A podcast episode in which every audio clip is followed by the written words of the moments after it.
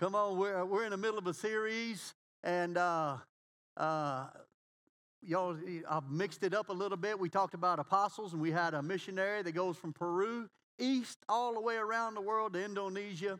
Uh, last Sunday, we had uh, evangelists in here for children. We had kids turn and had a good time with them, and we talked about evangelists. Today, we're talking about prophets. And I've got a prophet on stage with me. I want to introduce Adam Knapp to you.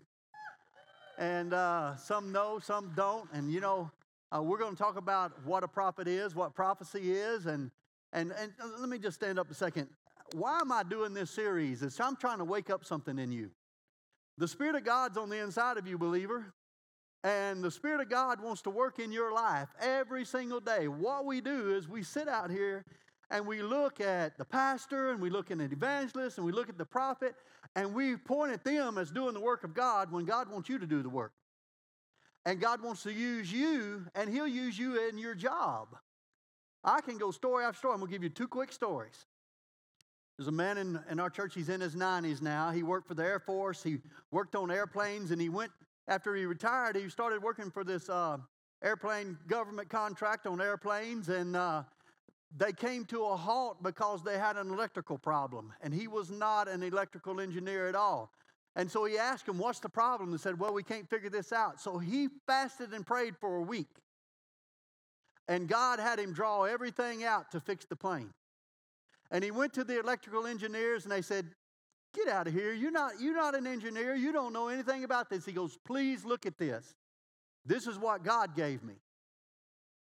He's got a patent on it today. Huh? Next story. Had a, just a normal everyday guy. He wasn't a Greek scholar. He wasn't this. He wasn't that.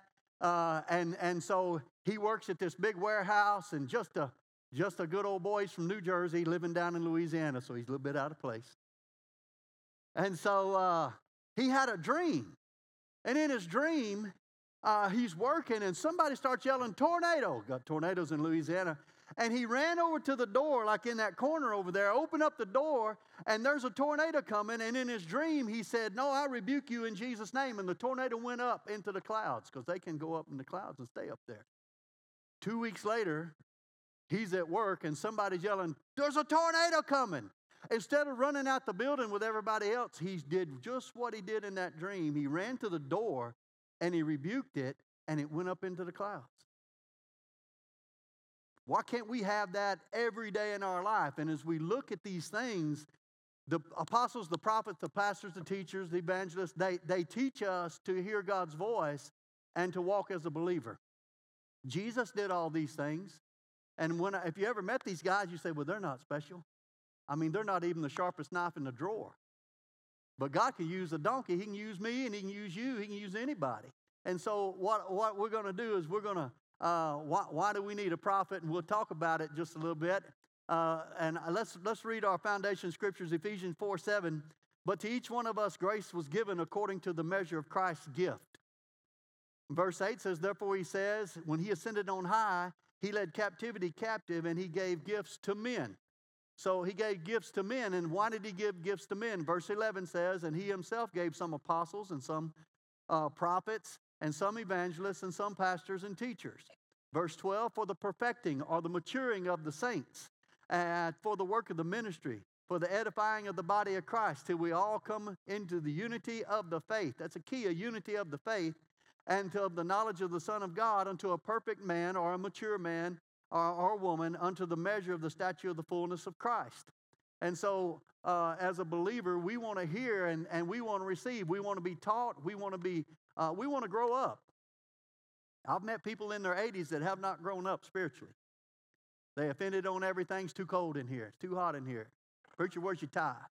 You know, uh, and and and all kinds of stuff. So uh, all these gifts, I want to remind you, they serve. They serve you to lead you, and and you know what I emphasize: if you're going to step up in leadership of any kind, you got to be a servant. God wants to see these are our gifts to serve you, to raise you up not to raise me up or raise him up, boy, that's that's that's the been a problem in the body of Christ. I'm an apostle. Worship me. They don't say that, but that's exactly what happens. And so we're going to talk about the gifts. We're going to talk about uh, a prophet and what it is. And you know, anybody like me, I grew up in a church, they never talked about apostles and prophets. The only thing I ever saw was an evangelist, a pastor, and a uh, or choir director. Not a worship leader, a choir director. Yes, we'll gather at the. Re- okay, never mind. So anyway, uh, so all of us, all of us, uh, but uh, you know, you you start digging in the Word, and you'll find Acts is full of prophets. Barnabas was called a prophet, a son of encouragement. If encouragement had a son, his name was they called him Barnabas. So, so what we got to look is these gifts. And so, if you look at your notes, I'm going to talk to Adam, and I'm going to let him introduce himself too.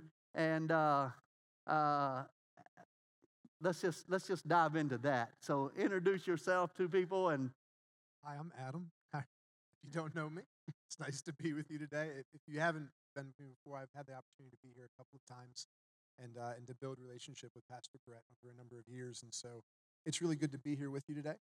And uh, and hopefully, as we discuss the prophetic and prophets, we can demystify it, right? Because sometimes this gets uh, too too murky of water, too over spiritualized, too spooky. Um, and it doesn't have to be that at all. And so for me, I, I tend to always go that direction. So hopefully, conversation is fruitful and gives you guys better questions, and you can bother Brett all. Yeah. well, you know, Jesus was an apostle. Jesus was a prophet. Jesus was every, all of these things. And so, and and I found out that there's a lot of pastors that flow in the prophetic, but they're not prophets, and vice versa. And so, all the all the apostles and prophets are teachers and they teach as well to build up the body of Christ. And so, uh, what what would you say? Number one on your sheet. What is a prophet? mm-hmm. uh, um, that's a, a, loaded question. Yeah. And, and, he hasn't looked at the notes. He I have no idea to. what the notes are. Questions. I actually wanted to be in the dark to this be a little bit more awkward for me. Um, so your awkwardness is my awkwardness. We're sharing in this together. Um, a prophet, for me, if I'm going to define it, uh, it's twofold. It's someone that hears from God in varied ways, but hears from God and relays his message to people.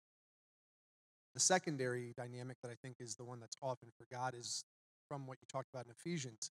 A prophet is someone that aids others in hearing God for themselves. And so, a lot of times in the charismatic circle, the first idea is highlighted you need me, I'm a prophet, I'll hear from God for you.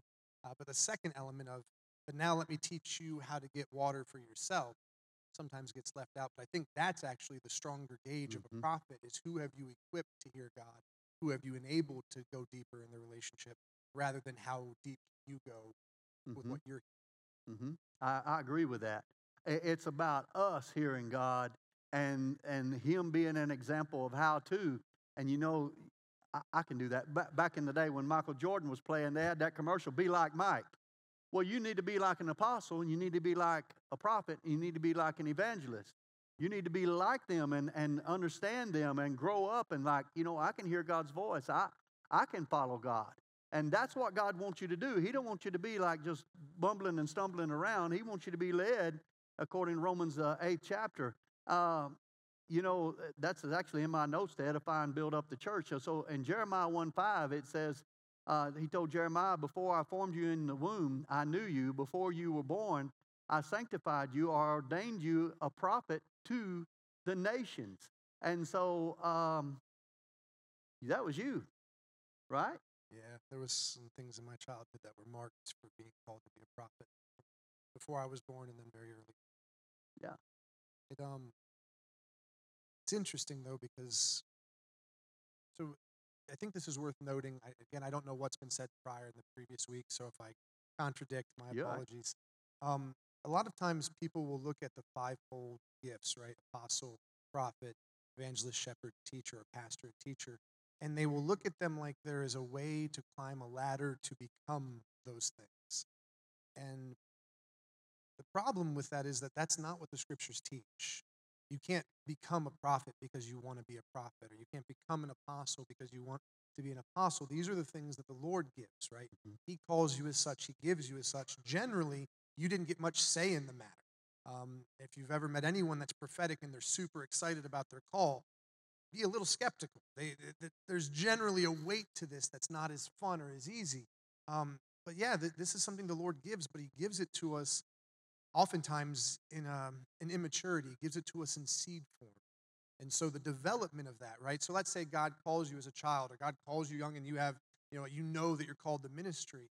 That timeline of getting into maturity is a decade at least, usually two, somewhere in between a decade to two decades of being groomed by the Lord and trained by the Lord and submitted to other leaders and a part of bodies.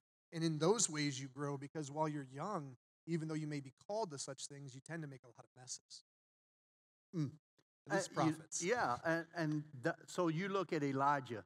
Elijah was a great prophet in the Old Testament. You remember, he's the one who called down fire, Mhm. and and and but you know he dealt with depression.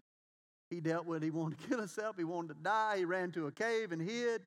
But I want to pull something out of that. At those years that he, he was by himself, but God said Elisha is going to take your place, and he put his cloak on Elisha, and Elisha said, "Hold on just a minute, I'm coming with you." But Elisha learned from Elijah. He didn't have to deal with depression. He didn't have to deal with that running and hiding in a cave. He got the double portion. You know, you you go to school to be a teacher, and then they put you under a teacher to learn how to school teach, or to be a professor, or to be a doctor. You got an intern, or to be a nurse. You go training. I, I want to. If you feel called to anything, go get trained. Yeah. If you feel called to be a millionaire, you better learn how to train uh, train up how to handle money, because it'll go right through your fingers like sand. And so everything you need a mentor, you need a trainer, and and you need to hear the voice of God. God's speaking to you.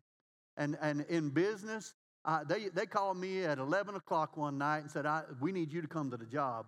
Guy's been there all day. You know where everything's at. You got to go down there and show him everything and try to help him fix it.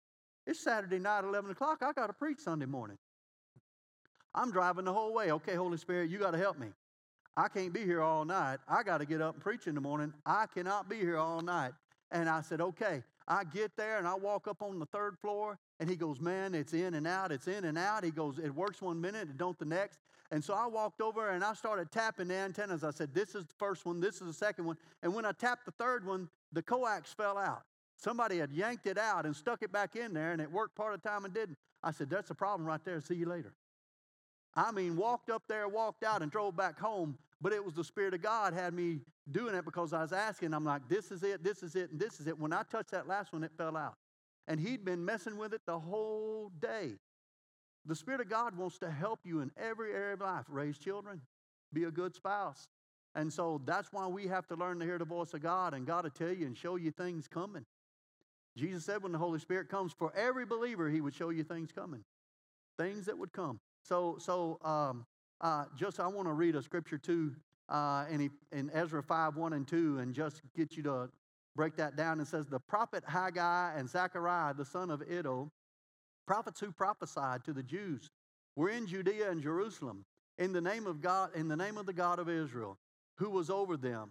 So Zerubbabel, the son of Shealtiel, have you say that, and Je- Jeshua, uh, the son of Josadak, rose up and began to build the house of God, which is in Jerusalem. Not only did they prophesy, but they helped build. And I think that's uh, one of the most mixed up things, too, is prophets want to come blow in and blow up and blow out and never help. And, uh, you know, there's a, there's, there's, you know, I'm going to back up just for a second, too. Well, no, I'm not. We'll, we'll get to it just for a second. But prophecy is, is can be a good thing and it can be corrective. And most of the time we hear this corrective stuff and we don't want to hear from a prophet because all they want to do is correct. And they never build up and to encourage or edify. These guys said, Hand me a hammer. I'm going to work with you. We're going to build this temple back.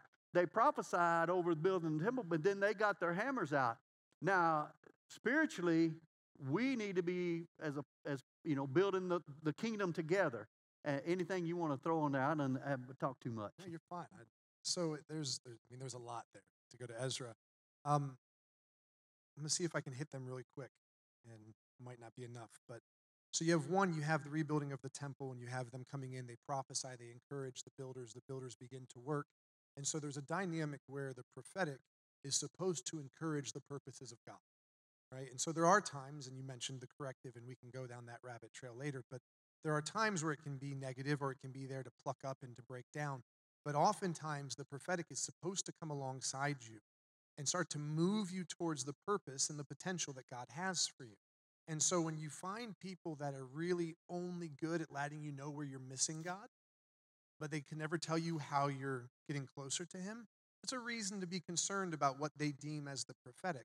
And a lot of times, what that comes from is a, a misunderstanding of New Testament compared to Old Testament prophecy. And so in the Old Covenant, you're dealing with a theocracy. What that means is you're dealing with a kingdom that is ran by God. Right? This is how Israel sees themselves. Even to the point where when they ask for a king, it's an offense to God because God says to Samuel, I was their king. Like they missed it, right? Mhm. So there's this idea then that the prophets are not just ministering in a church dynamic, they're actually ministering in legal and governmental roles. Right? Now I'm getting some tricky water here because there's a lot of views on how this works in the prophetic nowadays. But I think a great mistake that is made is many people that are ministering today think they're operating under an Old Testament framework. So they think because they're a prophet that they're akin to Samuel or to Elijah or to Ezekiel. And the problem with that is this we're not a theocracy that way anymore. They were dealing with a physical kingdom that was supposed to represent what would be a one day spiritual kingdom. They were dealing with a physical temple, which was to one day be replaced with a spiritual temple. And so now the way we minister in the new covenant is different. Why? Because I'm not speaking as a government authority to decide if the nation's in the right or in the wrong with God. I'm speaking as a fellow brother and servant to come alongside you and point you closer to the one who's supposed to be drawing you by his spirit. So, what I'm doing through the spirit should align with what the spirit is doing in you and should be bringing you into his image rather than necessarily establishing Israel as a kingdom. And that distinction's huge. Uh, so that when you go from like an Ezra passage where, hey, they're rebuilding walls, and last I checked, we don't build walls and towers for war around our churches. So we got to spiritually see what's going on there. They're not, we don't do that anymore. We're not going to war as a church, not physically. Our weapons are not carnal, right? So there's this dynamic then to see spiritually how we as a prophetic people, right? So let's take it off prophets. How you hearing from the Lord in your day, how does that help this congregation? How does that help this congregation get where it's going? And he mentioned two like simple things, but people downplay this. Asking the Lord how to handle your children. I know no one in this room has ever gotten mad at their kids. I have five. Uh, I have. Um, the oldest is gifted at getting under my skin. And, uh, and I love him. He's amazing, but he's gifted at getting under my skin. And there have been many times, right? You know, you go out, you travel, you're the prophet of God, but in your kitchen, you're not the prophet of God. Your dad, and he doesn't care, right?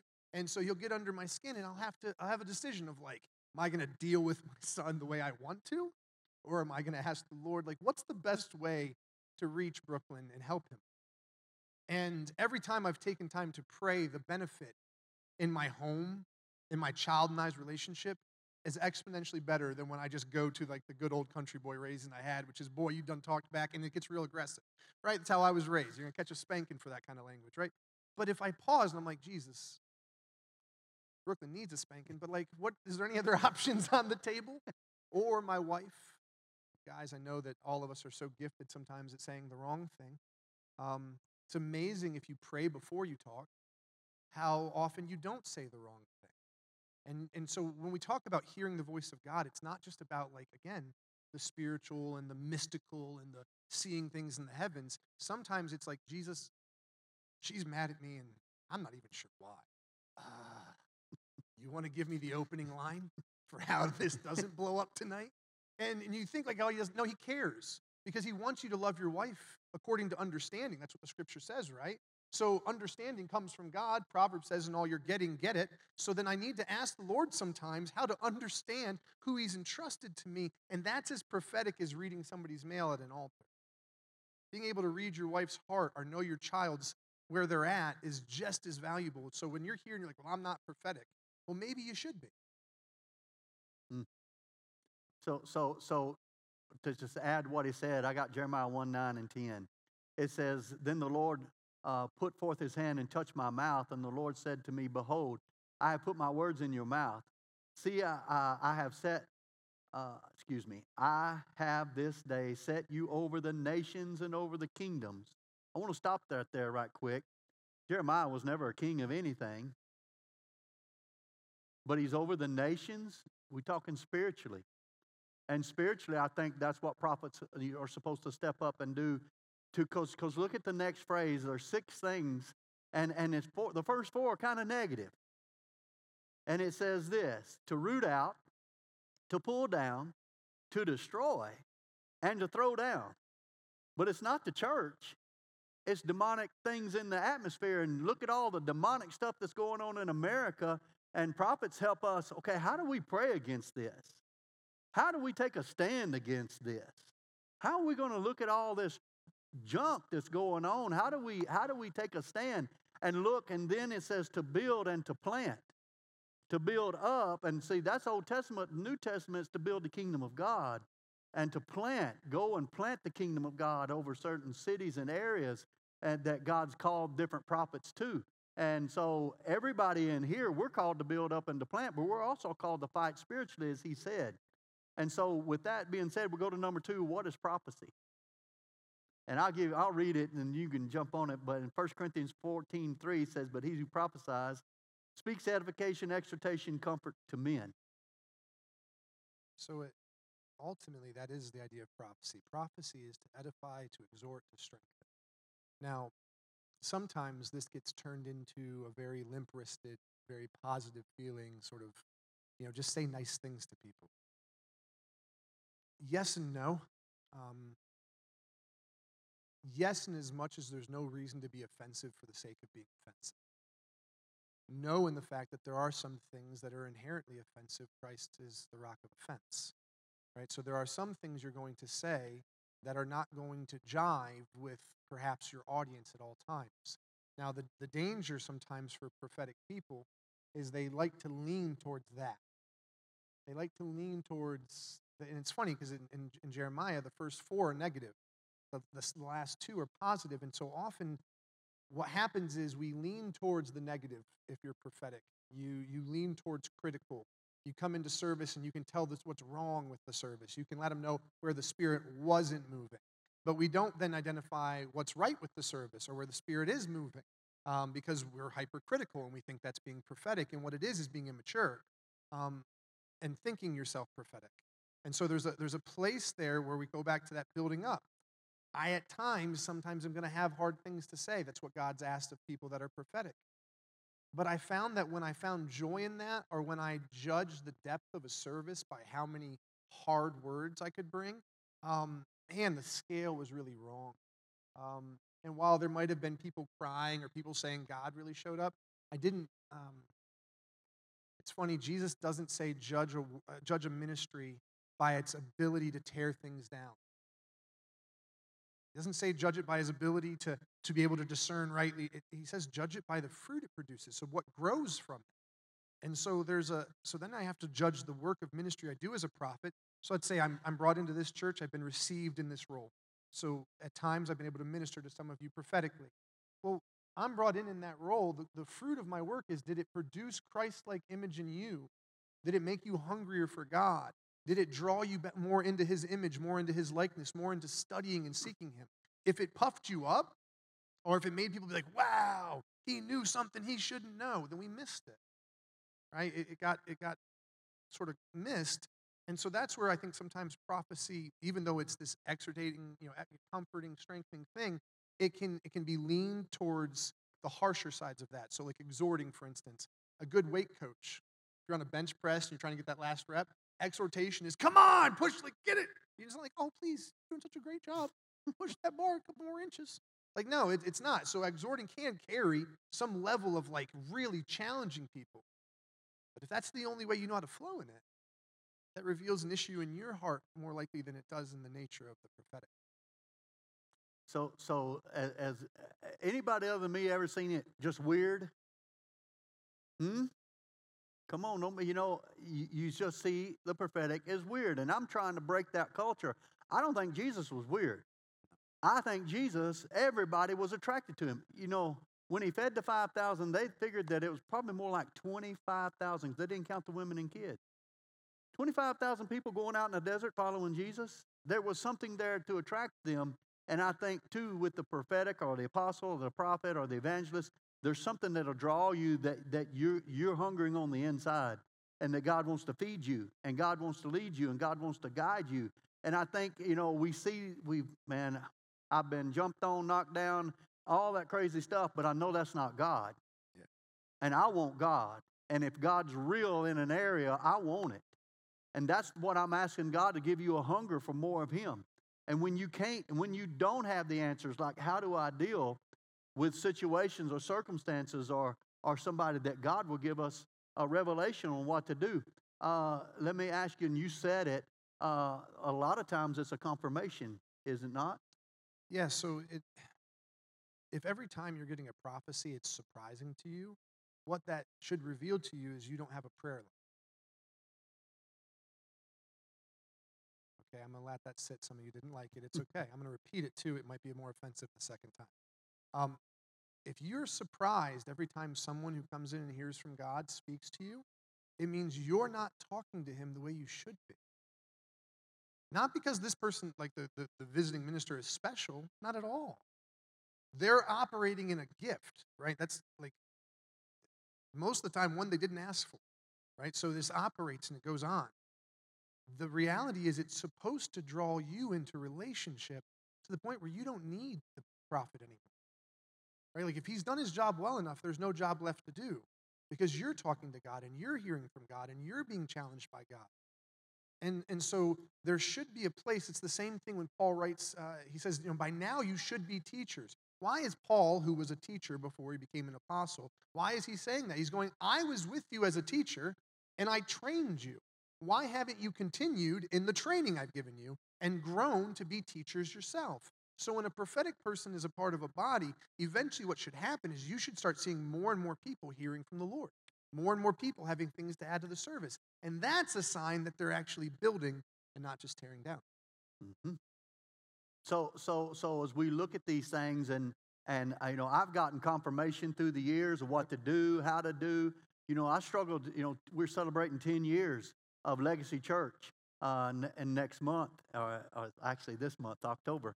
And uh, you know, when we deciding on the name to name it Legacy Church, I struggled back and forth. What are we going to name the church? You just want to this and that and the other. And then I got a prophetic word, and five times the guy said legacy, legacy, legacy, legacy, legacy, which was a confirmation. We just changed our name of our church to Legacy. He didn't know that, but but I knew what what I thought. You know, the Lord wanted us to do, and then it was a confirmation. So God gives us confirmation to keep running, to keep walking that way, or sometimes you'll get a whoa and you're like, okay, I'm waiting, and the prophet will come and help you.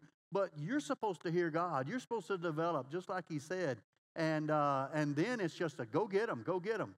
But when it's a corrective word, oh boy, I'm gonna do. God gave me this example. Mr. Clayton, you got something on your lip right there. Do you, you know you need to go? You need to go wipe that off. That's how. That's a corrective word. There's something going on there. You need to go go look in the mirror. But you know how some people do? Ah, I don't either. Let me pray about it.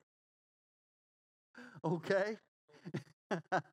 but you know, you got something right there. Or, or there's something that you need to change and you need to tighten up on. God wants you to, you know, He's wanting to help you to strengthen your walk. And that you're heading in the right direction. keep running, run the race, run the race. So so anything else you want to add before we go to number three? Uh, yeah. Um, so, corrective words. There's a handful of rules that I have with this for myself. Like this is how I operate personally. Um, you don't you don't have authority over anything you're not responsible. Right. So if I came in your house and I started spanking your kids, likely, however peaceful you may be, you're probably going to take a hold of me and tell me to stop spanking your kids. Why? They're not my kids. And I think one of the things that, that prophets historically have done, if any of you have been around this circle, they love to like show up in a house or a church that they have no relationship with, no history with, and then spank their kids. Eh, It, it, it bothers me in ways I can't put into words. It hurts people. It hurts their experience of the Holy Spirit. It puts a bad taste in their mouth. It leaves them doubting that the Spirit of God still operates and moves. And what it is, is it's because they got beat by a stranger. And what we call that is abuse. But it happens in churches like every other week. Right? Well, that's is some big name prophet. Okay. But if he doesn't have relationship with you and doesn't have connection with your pastor and he's blowing in and out, then he's going to harm you. Why? Because he hasn't earned the equity to be able to discipline you.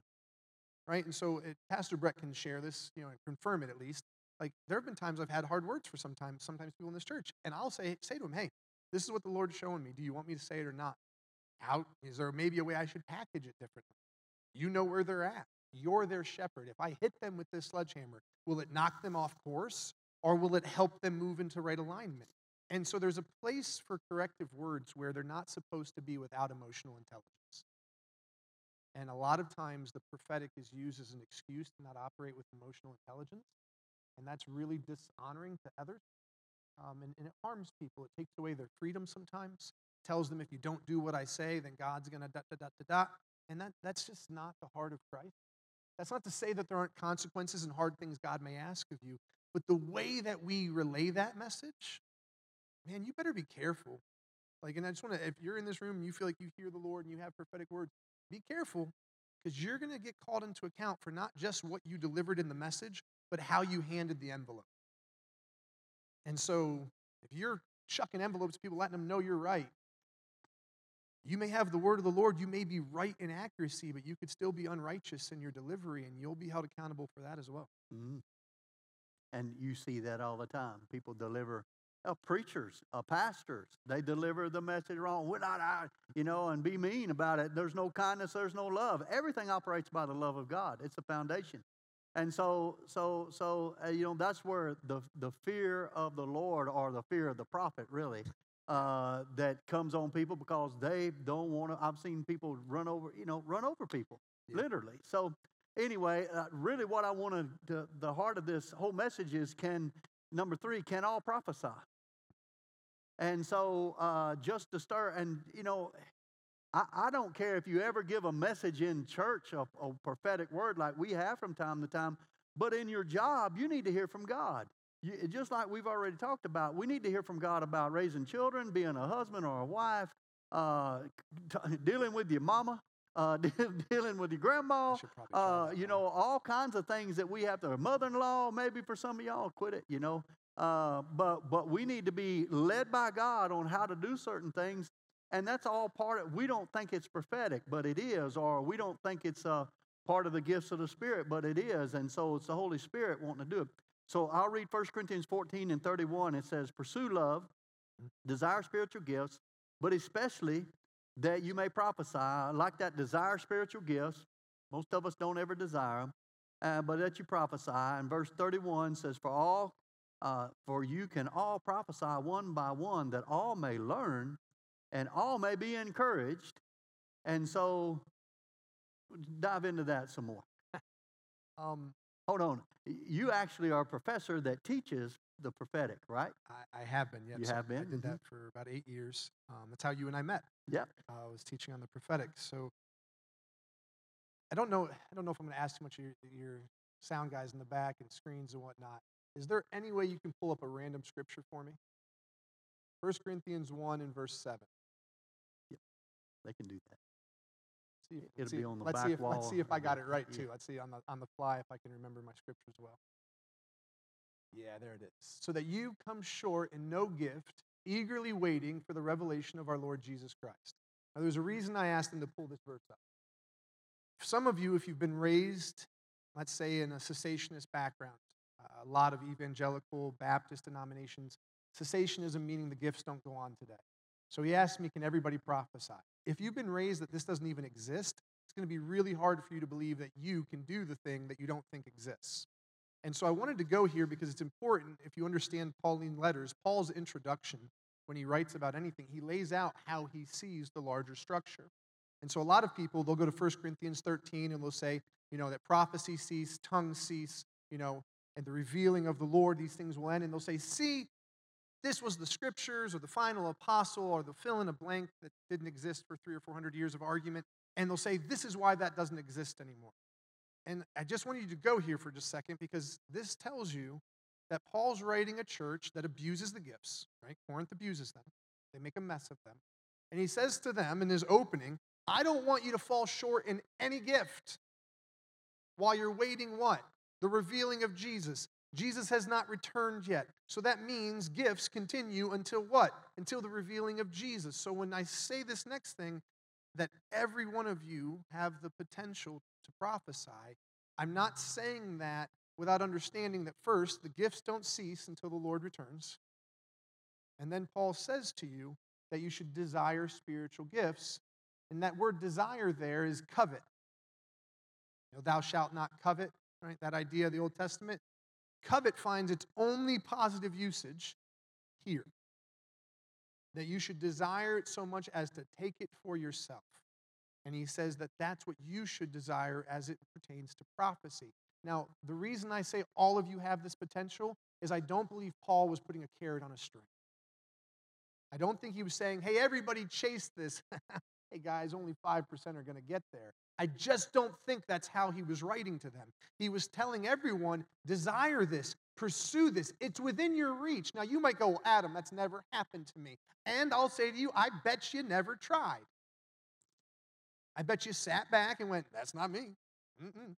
And then anything that came to your head or your heart, you dismissed because that's not you. And what I'm saying to each of you is all of you at times God has spoken to you. You may not have perceived it. If you claim Christ, he says, My sheep hear my voice. That's a guarantee. So I know he speaks to you. Now, what you might be waiting for is thunderclaps and the sky opening up and, him, and like Mufasa's voice, right? Because that everybody knows God sounds like James Earl Jones. So like it's it's there, and when you're waiting for that deep sun, like but that doesn't come, right? It just doesn't. And so you're like, well, maybe he's not speaking to me. And and this is actually the metaphor I prefer for God's voice. It's, it's childish, but it's true. And it's it's despicable me. And so, in despicable me, man, we're getting organ vibe. Like that just came strong. I just felt the anointing. The um, in despicable me, Gru is driving with the girls, and he's realized again, I have five kids, so if you don't get cartoons, sorry. But uh, he's driving with the girls, and he realizes he can get rid of them. Like he can put them on a roller coaster and they'll leave. And in that moment, he goes light bulb, and a little light bulb pops. Right? That's the Lord for most of us. It's not sonnets and long poems and you know narrative style. It's these flashing thoughts that are more brilliant than we're capable of, or kinder than we're given to, or more generous than we're generally like to be. And all of a sudden, you see that homeless person, and something pops up inside you, and normally you turn your nose down, and something pops up and says, Give him 20. You go, ah, Oh, that's, that's not you. You're not that nice. Clearly, that's Jesus. That sounds nicer than you. That's so a lot of times people are like, I never hear God's voice. I'm like, do you ever have ideas that are nicer than you? They're like, yes. I'm like, probably Jesus. And if you start there and not waiting for the clouds to open, you'll find that those little things start becoming more. And then you start to grow in dialogue and you start to realize that not only can he speak to you for you, but he can speak to you for others. And then you begin to step into prophecy. And prophecy is just the testimony of Jesus, right? That's the spirit of prophecy, Revelation 19. And so, in that, he says that the spirit of prophecy is the testimony of Jesus. So, if you have a relevant testimony of Jesus, saved your marriage, turned your life around, healed your body, did something for you, and you share that out loud in public, guess what? That's prophecy because it's speaking hope into someone's situation that said, God showed up for me. And if he showed up for me, guess what he can do? He can show up for you. That's prophecy. Now, I mm-hmm. get it that there are deeper places, but sometimes we just start there. Yeah. And then the scriptures say that when you're faithful in little, he makes you faithful in much, you grow. But usually it's light bulbs, and all of you get them. Guys, you've been working on your truck for hours, and then all of a sudden it was like, I should do this. And then you said to yourself, I'm such an idiot. I can't believe I didn't think about that for like six hours under the truck. No, the Holy Ghost got tired of watching. he was just like, This is taking too long. Hey, it's this. You're like, Oh, yeah. Look, look, honey, I'm brilliant. No, you're not. You were dumb for six hours. That was the Holy Ghost. Right? But we make him spooky and we make it weird. And yeah. so he doesn't help us with our car, and he doesn't tell us how to talk to our wives, and he doesn't tell us how to handle the stranger. We wait for oratories and visions. And he wants to help you get your car done faster and mm-hmm. change that tire that he knows is threading when you take it in. Those little things. That's it. Isn't that awesome? You know, and that, that's the thing about it is involving God in your life. And I, we had a 1975 soundboard way back in the day, and I played with it and learned how what plug wasn't working and this and that and the other. And they were having a wedding at the church, and they called me and said, "The soundboard's not working. You got to come up here and fix it." And I'm like, "I don't know how to fix that thing." And so I'm walking up the sidewalk, and I'm saying, "All right, Holy Spirit, you got to help me." And in my mind's eye, in just a moment, unplug this and plug it down lower. And I walked in, plugged it down lower, and they thought I was superhero, but it wasn't me because I didn't have a clue what to do. But the Spirit of God dropped it in me what to do. He wants to do that with every one of us. Yeah. And all of us can have this, this, you know, we can reach people and change people. You know, last week we talked about being an evangelist is sharing your testimony. And I got to add something to that. This week, the, the Lord prompted me. Some of y'all say, well, my testimony, man, I've been saved since I was eight. My parents are, are Christians, and I've been serving God my whole life. That's biblical. That's generational. Yeah. I mean, look at look at uh, Abraham, Isaac, and Jacob, and go on down the twelve, and just they generation after generation serve God, and we need to, people need to hear that testimony, because why? Because they okay, today I'm beginning to serve God, and my family will serve God, and I'm going to be the first in my family. It's going to begin with me, Yeah. and I'm going to raise my kids godly. That's why people need to hear what you have to say and what God's brought you through, and it's great testimony. So, so, you know, we just need to make ourselves available to be equipped. That's why I do equipped on 4:30 on Sundays. We we have about 35, 40 of us, and we just want to he- grow in the things of God and hear the voice of God. And it's not spooky pooky, you know, and and it's not just just weird. It's just normal. I mean, I, I'm going to have fun. I, I, I my it's, life's too short not to have fun. And if you don't think Jesus had didn't have fun, he had fun. He knew what, what it was to cry and be heartbroken, but he also had fun with life. And he, he said some funny things to people. Well, you know, answer this question. He goes, I'll answer that question when you answer my question. And, you know, and he goes, okay, I, I'm not answering your question because you didn't answer mine, you know. And, uh, he's coming back at them. And I think that's, that he's probably funny. And y'all know it cut them. But hey, you need to, you need to hear God's voice. It ought to be as normal. They're walking to, to, to Jerusalem or somewhere, and all of a sudden Jesus is gone. He's being led by the Spirit. He didn't do some war hoop. I'm following God. Here we go. He just turned and went. And they're like, Where'd Jesus go? And he went to the pool of Bethesda, or he went somewhere and ministered to somebody. Um, before we close out, it's been good. Uh, is there anything you want to add, or you you you want to pray over somebody, or you got a word, or anything? Um, God speaking to you about it? yeah, they're. Uh, this is weird for me. I've been here enough times I think when I say that you guys have history with me. Um, yeah, I don't normally do this at all.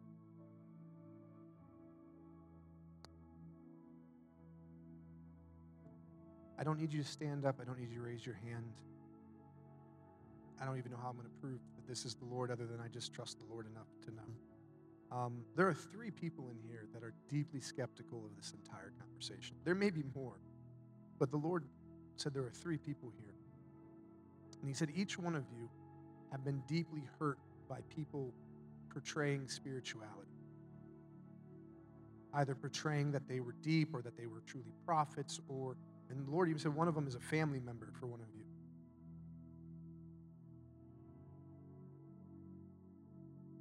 And from the bottom of my heart, I just want to say I'm sorry. I know that the prophetic sometimes can be such a mess, that people can come in proclaiming they hear from God and say such chaotic things. And if that hurts you, you know, if you can go back to your childhood and remember some revival service where somebody said something harsh, someone came in and said they heard from God and they didn't. I don't know who that is in this room, um, but I just want to say this as someone that does this ministry that I hope you can forgive us. It's not easy to do this. It's not easy to step into settings and say things that you think you're hearing from God. And so often, the people that do it are the most damaged, the most emotionally unhealthy because they've had this gift that they can hear from God their whole life. And they didn't have to steward it or get healthy or develop or grow. It was just there, and people made them think they were special because something was in their life that they had no control of. And in that, they fail you and they let you down. And so, again, it's weird for me to do something like this, but I just wanted to say that if you're in here and you're going, this is not the kind of stuff I'm into, I, I get it. And for some of you, it's because you've been hurt and it's legitimate hurt. And I just want to tell you, I'm sorry. There are ways to do ministry ethically, there are ways to do ministry morally. And the prophetic camp is not a camp that's allowed to skip that. And for too long, we have been because we have these neat, showy gifts. But we're supposed to be people that lead you in Christ and help grow you and strengthen you and love you and not leave damage wherever we go. So, to whoever needed to hear that in this room today, please forgive the prophetic movement for the damage it's done and know that there are some of us that are really contending for it to be scriptural and to be helpful to your life. Amen.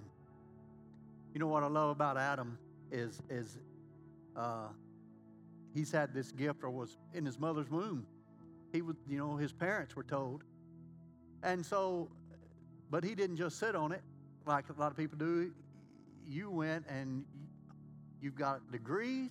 You're educated, highly educated. You're a professor. You you all this because you have studied and and studied out the Word and not just relied on some gift. You can't. The gift doesn't get you through. It's Jesus that gets you through. And then to be able be a teacher, to be able to teach and give understanding of the word and break it down. Uh, there's so much more that, that we could say about the prophetic and about, you know, I, I got hard questions I want to ask, you know, because a lot of people prophesy from where they come from or what they want.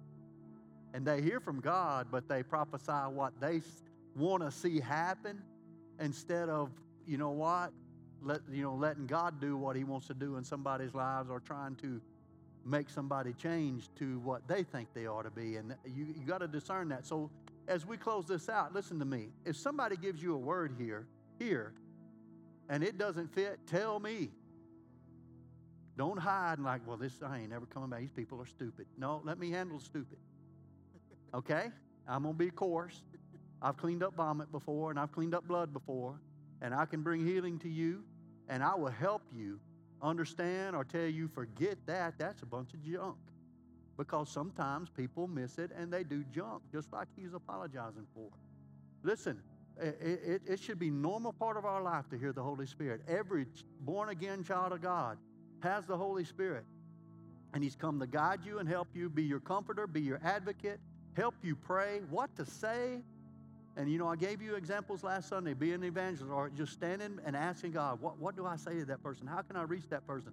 Man, it, it, it the Holy Spirit, and you're walking away like, wow, that was God.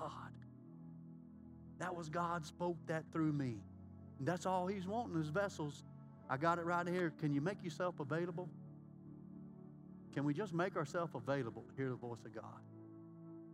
And so, you know, we're, we're going to close just a little bit early, but Adam's going to be down here on the front. If you got a hard question, or if you want him to pray for you because your heart is broken, or you don't understand that what happened, maybe he can bring some understanding to you. And so we're going to have our, our prayer team on the wall like normal and, and this and that and the other. But, but as we close, let me ask you if you don't know Jesus Christ as Lord and Savior, you need to. I mean, today's the day of salvation. And God wants you to be born again. That's the greatest miracle. And the number one thing is that's how you know if you're born again in here, you have heard the voice of God. I always say when I was eight years old in a vacation Bible school, I heard the voice of God. I didn't realize it was God. I asked God, when did you speak to me? He goes, the day you got saved. You, you wanted to accept me. He drew me by his spirit, and I go, you know what? I need Jesus. I told my mama, my mama called the pastor, and he come prayed with me, and I accepted Jesus as Lord and Savior. Changed my life. And then I, but I never pursued how to hear the voice of God, but God has shown me through my whole life. That was me. That was me. One of those light bulb moments. And I thought I was arguing with myself, but I'm arguing with God. But come on, believer. If you're a believer, let's ask God to speak to us today, and begin to speak to us more. But if you don't know Him, won't you bow your heads today? Let's just let's just ask God. If you don't know Jesus, saints, pray for just a minute. If you don't know Jesus as Lord and Savior, and you've never accepted Him, Will you lift your hand and say, Pastor, Pastor, pray for me? Anybody, you've never prayed and asked Jesus to be Lord of your life.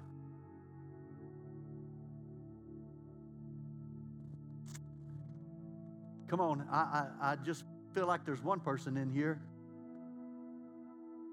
Anybody? Maybe you got saved a long time ago, but you haven't been living for God. This is one of the services, the key services, why you need to live for God, so you want to hear His voice and to get His help. Maybe you want to come back to Him today. Maybe you want to come fresh and new. Just repent. Just change your mind and say, you know what, I need to serve God. If that's you, lift your hand. I see your hand. Anybody else? Come on, you want to give Him your life fresh and new? We can all just turn around all, all the time. Lord, I need you more. Let's all pray this together. Say, Father, I believe that Jesus is the Son of God. I believe that He died for me. Lord, forgive me of my sins. Cleanse me. Renew me.